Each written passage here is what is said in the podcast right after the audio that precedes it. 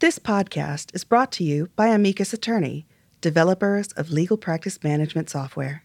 Let Amicus help you run your practice so you can focus on what you do best practice law. Visit amicusattorney.com and get started today. There's been a significant amount of legal news recently about law firm mergers, as well as practice groups deciding to go elsewhere. And sometimes these developments aren't easy for partners changing firms or getting new management. I'm Stephanie Francis Ward, and on today's episode of the ABA Journal's Asked and Answered, I'm speaking with Karen Kaplowitz, a former law firm partner who now has a business development strategy group, and her specialties include lateral and post merger integration. Welcome to the show, Karen. Thank you, Stephanie. You've written about what you term as lateral fatigue. Can you explain what that is for our listeners? Yes. One of my specialties, as you mentioned, is working with lateral partners to help them transition successfully when they make a move or after a merger. And what I started to observe is a lot of pushback from clients about their outside lawyers making moves. And I wrote a piece on the subject of what I called lateral fatigue in 2014. And what that refers to is the fact that clients are getting much less tolerant of the disruptions and the costs and the difficulties to them of their outside lawyers changing law firms. And that's an issue that has just mushroomed. So if you look, for example, at the Association of Corporate Counsel's Value Challenge, uh, you would find a piece specifically on this subject in 2017 by the former general counsel of Stanford University, Michael Roster, who asks a lot of very pointed questions about what's it going to cost for an outside lawyer to make a move? What's it going to cost the client? And so the bottom line is that lawyers and law firms cannot take for granted that their clients will be simply accepting of either mergers or lateral moves. I think that's fascinating because it seems like so frequently when you read about a law firm merger, you read about law firm mergers a lot um, in this year, and I'm probably going into next. I mean, it usually seems like the reason is to get more business and they can have like great cross practices. But you're saying that, you know, there's a fair amount of clients who are pushing back and saying, wait a minute. Absolutely. And what clients do when they're unhappy about a particular lateral, for example, making a move, they might not have a choice in the beginning about whether to continue with that lawyer. If the lawyer is in the middle of a transaction or the lawyer is in the middle of a lawsuit and it would not be easy to make a change, the client may go along with the fact that that lawyer is making a move. But what they do when they're not happy is they don't send new work mm. or they uh, scrutinize the bills and they ask very pointed questions about What's it going to cost? Are you going to cover the additional expense of there being a change of personnel, for example? Clients might also just be fairly resistant when a lateral says, I want you to meet some new lawyers at my new firm. Those are the kinds of signals and communications from clients that they are experiencing lateral fatigue and that they're just not that happy. You hear stories about a partner who wants to come into a new firm, makes promises about his or her business, and then he or she gets to the new place, and two years out, the numbers just aren't there. Do you think that I mean, I think perhaps if you don't follow the law firm world, you just think, well, the lawyer inflated their numbers a bit. But collateral fatigue figure in as well is that they truly, honestly do think they have this business and they go to the new place and it's not what it once was. Well, in, in part, lateral fatigue may enter into it, but there are many other aspects of the fact that partners don't always end up bringing along as much business as they may have projected. Sometimes lawyers are blindsided, for example. They assume that their old law firms will accept the fact that they're walking out the door with a client. And they find increasingly that their old firms become very competitive. And the minute they hear that there's a move in the works, they mobilize and try to figure out how to hold on to the business. So lawyers can't just assume that they're going to be successful in bringing along client work. On the law firm side, law firms are fairly skeptical as well. One thing that I've observed is that when law firms are in the recruiting process, they're asking candidates to specify all the other lawyers in their old firm who worked on their client matters. And then they ask very pointed questions about whether those people are likely to be a problem in terms of moving the work. You know, in general, my advice to lawyers who are considering making a move is that they should underpromise and overperform. You know, if they give lofty projections of the kind of work they're going to be able to generate and they don't come through, they're going to be in much worse shape than if they've underpromised and can point to a more successful performance in their first year or two. You know, the other thing that people might consider when they're talking to uh, prospective law firms is a range. So instead of saying, I expect, you know, X millions of dollars, they give a range which might result in their being paid less at the front end of a move, but ultimately might prevent their being sabotaged by overinflated numbers. You know, a big part of this issue also relates to the ethics rules. And I don't know if you'd like me to get into that at this point. Briefly, please. Okay. Well, so when partners are in a law firm, they have a fiduciary duty to hold the interests of their partners and of the law firm to a fiduciary standard. And depending on what state law applies, that might prohibit a partner in a law firm who's considering making a move from talking to a client about the fact that they're considering a move. So they can't expressly go to a client and say, I'm considering making a move and I'm considering X firm. If I make that move, will you let me take my business? So that poses an ethical and a practical dilemma for lawyers, many of whom do not adhere to the ethics rules and simply talk to their clients anyway because this is a pretty critical issue. You know, some people try to avoid the ethical issues by simply providing a prospective law firm employer with a list of clients and giving them authority at some point in the process to call those clients for, quote, references. So, not asking specifically whether the work will move, but asking for a reference. And, you know, the clients get the picture and usually are forthcoming about whether that work is likely to follow the particular partner. I'm curious, and this is probably a dumb question, but all these things you're telling us about, I mean, it seems like it is it is a risk to move. If someone is doing well at his or her firm, and another firm says, you know, come with us, we can give you a much bigger bonus.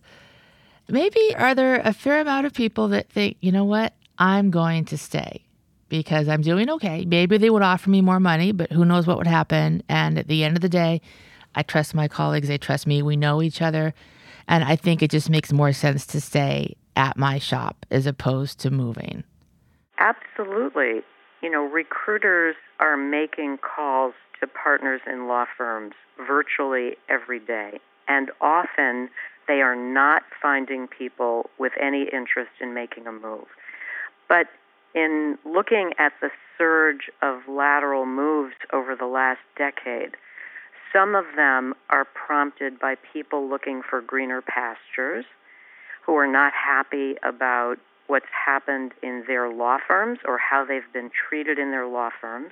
You know, it's more rarely a situation in which the law firm just can't provide the support the partner needs for their clients. You know, mm-hmm. that that's more less frequently the reason.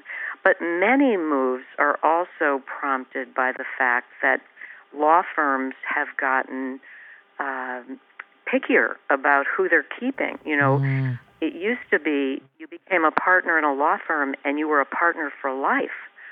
These days, if you are a 45 year old partner and you do not control business, if you are a service partner, you may find at that age or older that your law firm doesn't have a place for you. So many lateral moves are ones that are initiated by law firms giving ultimatums to partners that it's time for them to move on. So you're right that in many cases, people who are doing well stay put, but there are many people who are getting pushed out. Okay. Say if you're someone who is doing well and you have a high profile practice and you're looking to go somewhere else and there's a bidding war and there's the client, you know, push and pull and your firm finds out, how can you avoid all that and get the best offer that's out there for you and remain in good graces and collegial with the firm you're leaving? Well, you've asked a couple of questions. So, with respect to the subject of how to leave gracefully mm-hmm. from one firm and go to another, the most important rule, I believe, is to be client centric and not be greedy in taking business or other lawyers. So, the most important decision a lawyer has to make is whether to be really concerned about the client's interests first. That means, for example, that you don't take every last piece of work that you've been doing unless it's in the client's interest. You know, and the same is true for who the staffing is going to be.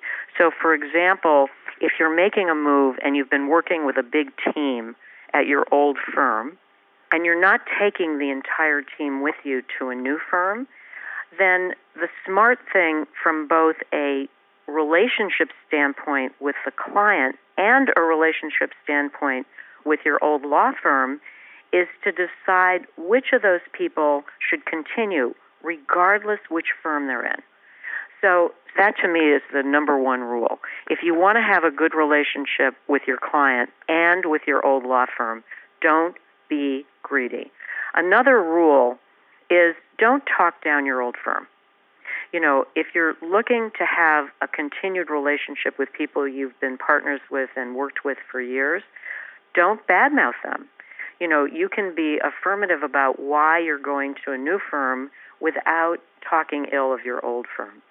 Another practice that will endear any lateral to their old law firm is to send work to them. You know, to assure them that in appropriate circumstances, if they see an opportunity, they will, of course, refer work back to them. You know, those are some of the rules that I think make a great deal of sense both from a client standpoint and from a law firm relationship standpoint. Well, and that definitely makes sense. We're going to take a quick break. And when we come back, we are going to discuss how partners can get a good sense of what sort of work is valued and rewarded at their new firms. These days, law firms need to do more with less. Making this happen requires efficient, cost effective tools that work the way you do.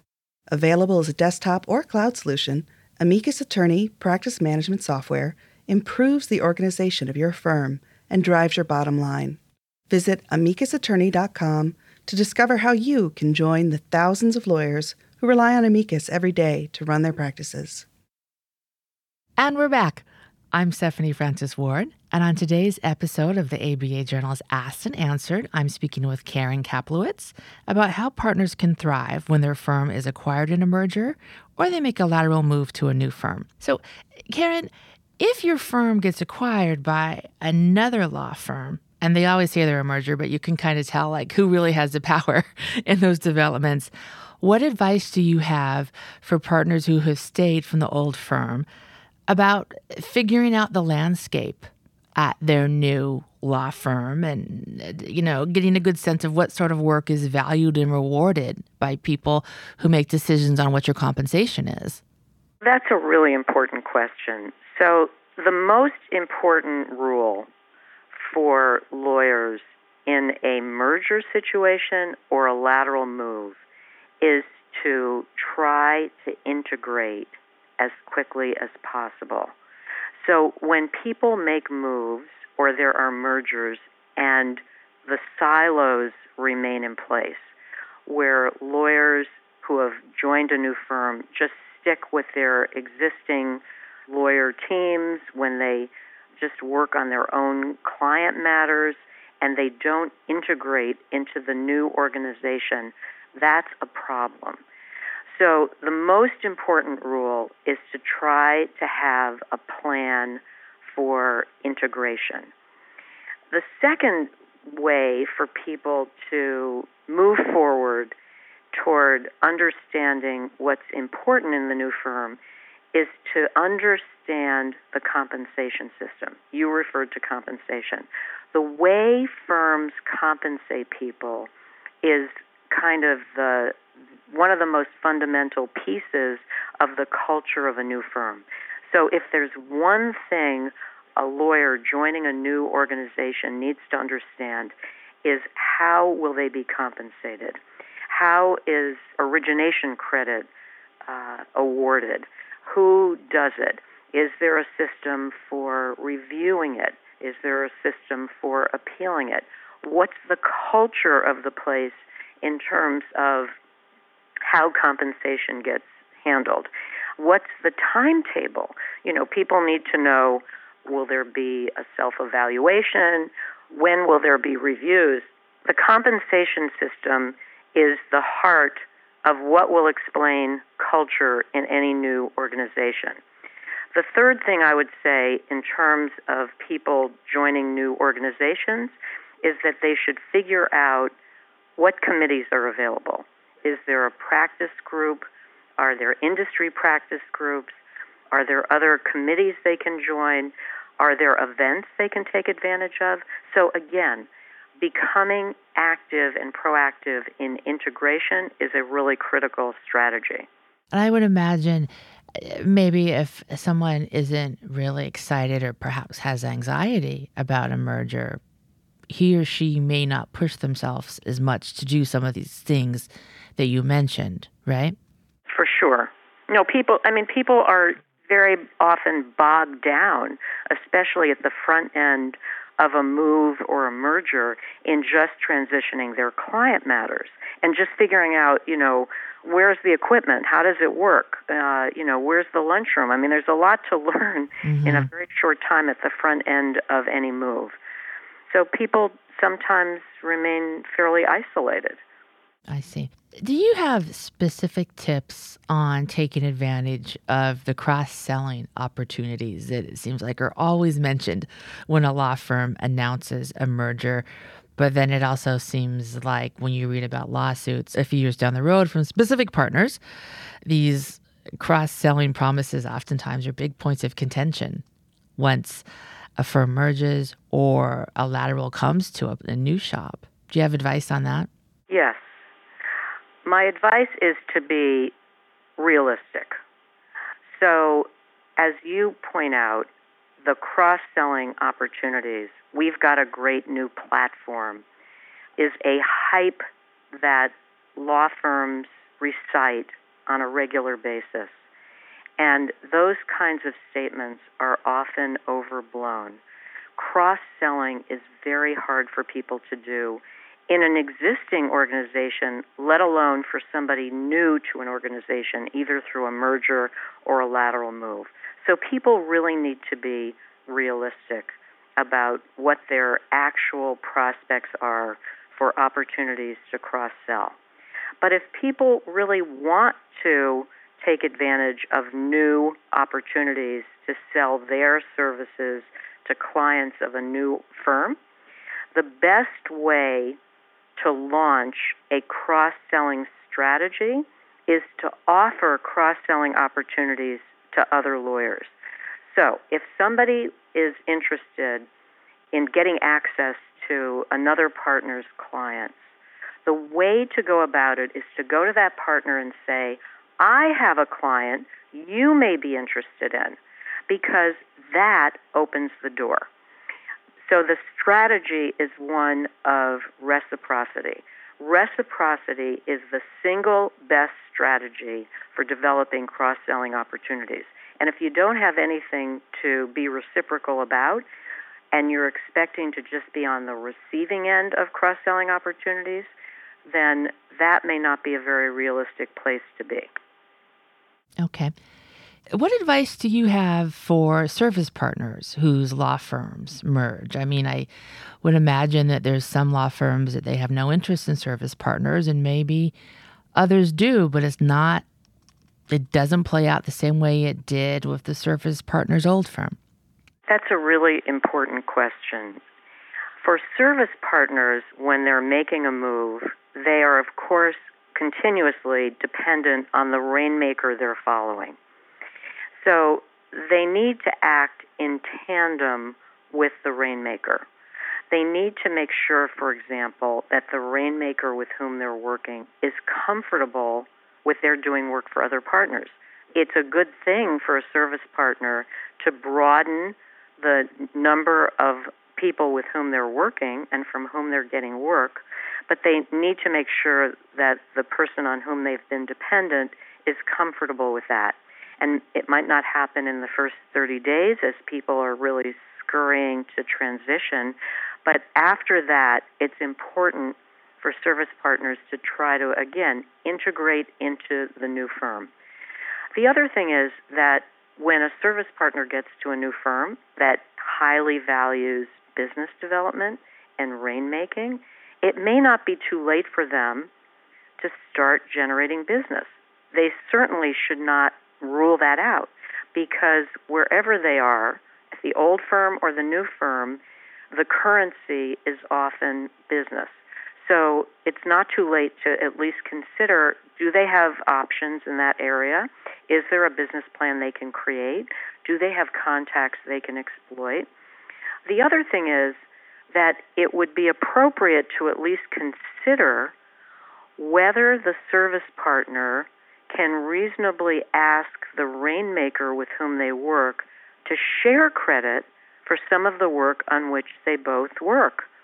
So, in other words, if a service partner has been tied at the hip to a particular partner, a rainmaker, for the last five years, and that service partner is an integral part of the team that retains the confidence and work of the client. This is a perfect opportunity for the service partner to raise their hand and say to the rainmaker, is it appropriate for me to get some credit for this client? And, you know, if not now, when? This is an important juncture in anybody's career and with delicacy, I mean, it's obviously not a situation in which a service partner is going to be confrontational, but it's certainly an issue that should be raised. If your law firm has merged and you feel like after a year, maybe two years out, it's just not working out, what are some honest questions to ask yourself when you're thinking about leaving? Well, the biggest issue is what are my options? And that comes down usually to the question of what client relationships do I control? So, this is an issue that lawyers have to grapple with all the time, wherever they are in their careers. But if somebody's in a new firm, whether they've made a lateral move or it's a merger situation, there are certainly some signs that they want to be mindful of that might indicate that they need to consider whether they need to make another move. You know, so people need to watch for whether their work is slowing down. Are they finding that, contrary to their expectations, the new firm is not bringing them into new matters? The new firm and new partners are not introducing them to new clients. And of course, the most dangerous sign of all is if a lawyer has joined a new firm brought along some clients and has been generous in making introductions of their clients to the new firm, and they then see that partners at the new firm are moving in on their clients, they need to really pay attention to those signs. So if somebody's made a move and has a client relationship and explains to new partners to whom they've made introductions that they want to stay involved, they want to be kept informed, they want to be copied on email, they want to be invited to meetings, and they're not getting those kinds of courtesies and they're not getting that level of respect, that can be an indication that something is not working as it should. So that's just a warning sign. Yeah, I mean, that sounds like a very, very clear warning sign. Alternatively, are there sometimes when you work with partners at the new lateral firms, and do you think sometimes that they need to check in with themselves and honestly assess whether they're being too rigid for any kind of positive change to happen with their new work situations? Well, I think that changing firms is very challenging. You know, the most important thing lawyers have when they've been in a firm for many years is a comfort level. They know how things work, they know who can do the work they need to get done for their clients, they have relationships in place. And when they make a move, it's pretty disruptive. And I think people need to understand that and give themselves some permission to be uncomfortable, but they also may need to get some help, either from other partners in the firm, from staff in the firm, or from other people to be sure that they are making the kinds of accommodations they need to adjust to a new culture. I mean, lawyers can be rigid, but I think that more often they simply underestimate how hard it is to adjust to a new situation in which they don't have an entire cadre of people they know and trust. You know, that's what makes practicing law work well is when you know and trust the people in whom you entrust work for your clients. And getting that in a new firm can take a while. And it sounds like with with what you mentioned, I mean, that's certainly, that's absolutely true. Also, if your firm has just been picked up in a merger, it sounds like it's a time to try and be kind to yourself, perhaps. Because as you said, there's so much going on and not to be too hard on yourself. I mean, do the best work you can and find these new connections, but don't beat yourself up over things because that's not going to help. Right. The other thing I would tell people who've made a move, especially if they're a little uncomfortable, is not to remind people at their new firm that the old firm did things differently. If there's one thing I hear from people all the time is that it gets very tiresome when new people keep saying, "Well, at my old firm we did it this way," or "At my old firm this is the way it worked." So, you know, the adjustment process can be difficult and people need to be nice to themselves for sure as you put it but they also have to just give up the idea of making negative comparisons to their old firm. Right. Well, great advice. And I think that's everything I wanted to ask you today. Would you like to add anything else? You know, I think that um, the most important thing about the level of movement in the legal community is that law firms and lawyers have to invest as much in lateral and post merger integration as they do in the initial recruitment or merger price.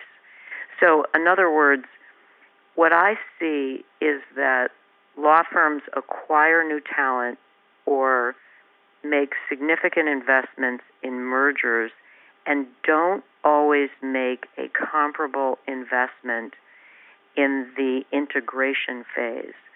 And if there's one thing that I think would make a lot of things better for individuals and for law firms as a whole, it's evening out the investment between the initial acquisition or merger cost and the integration.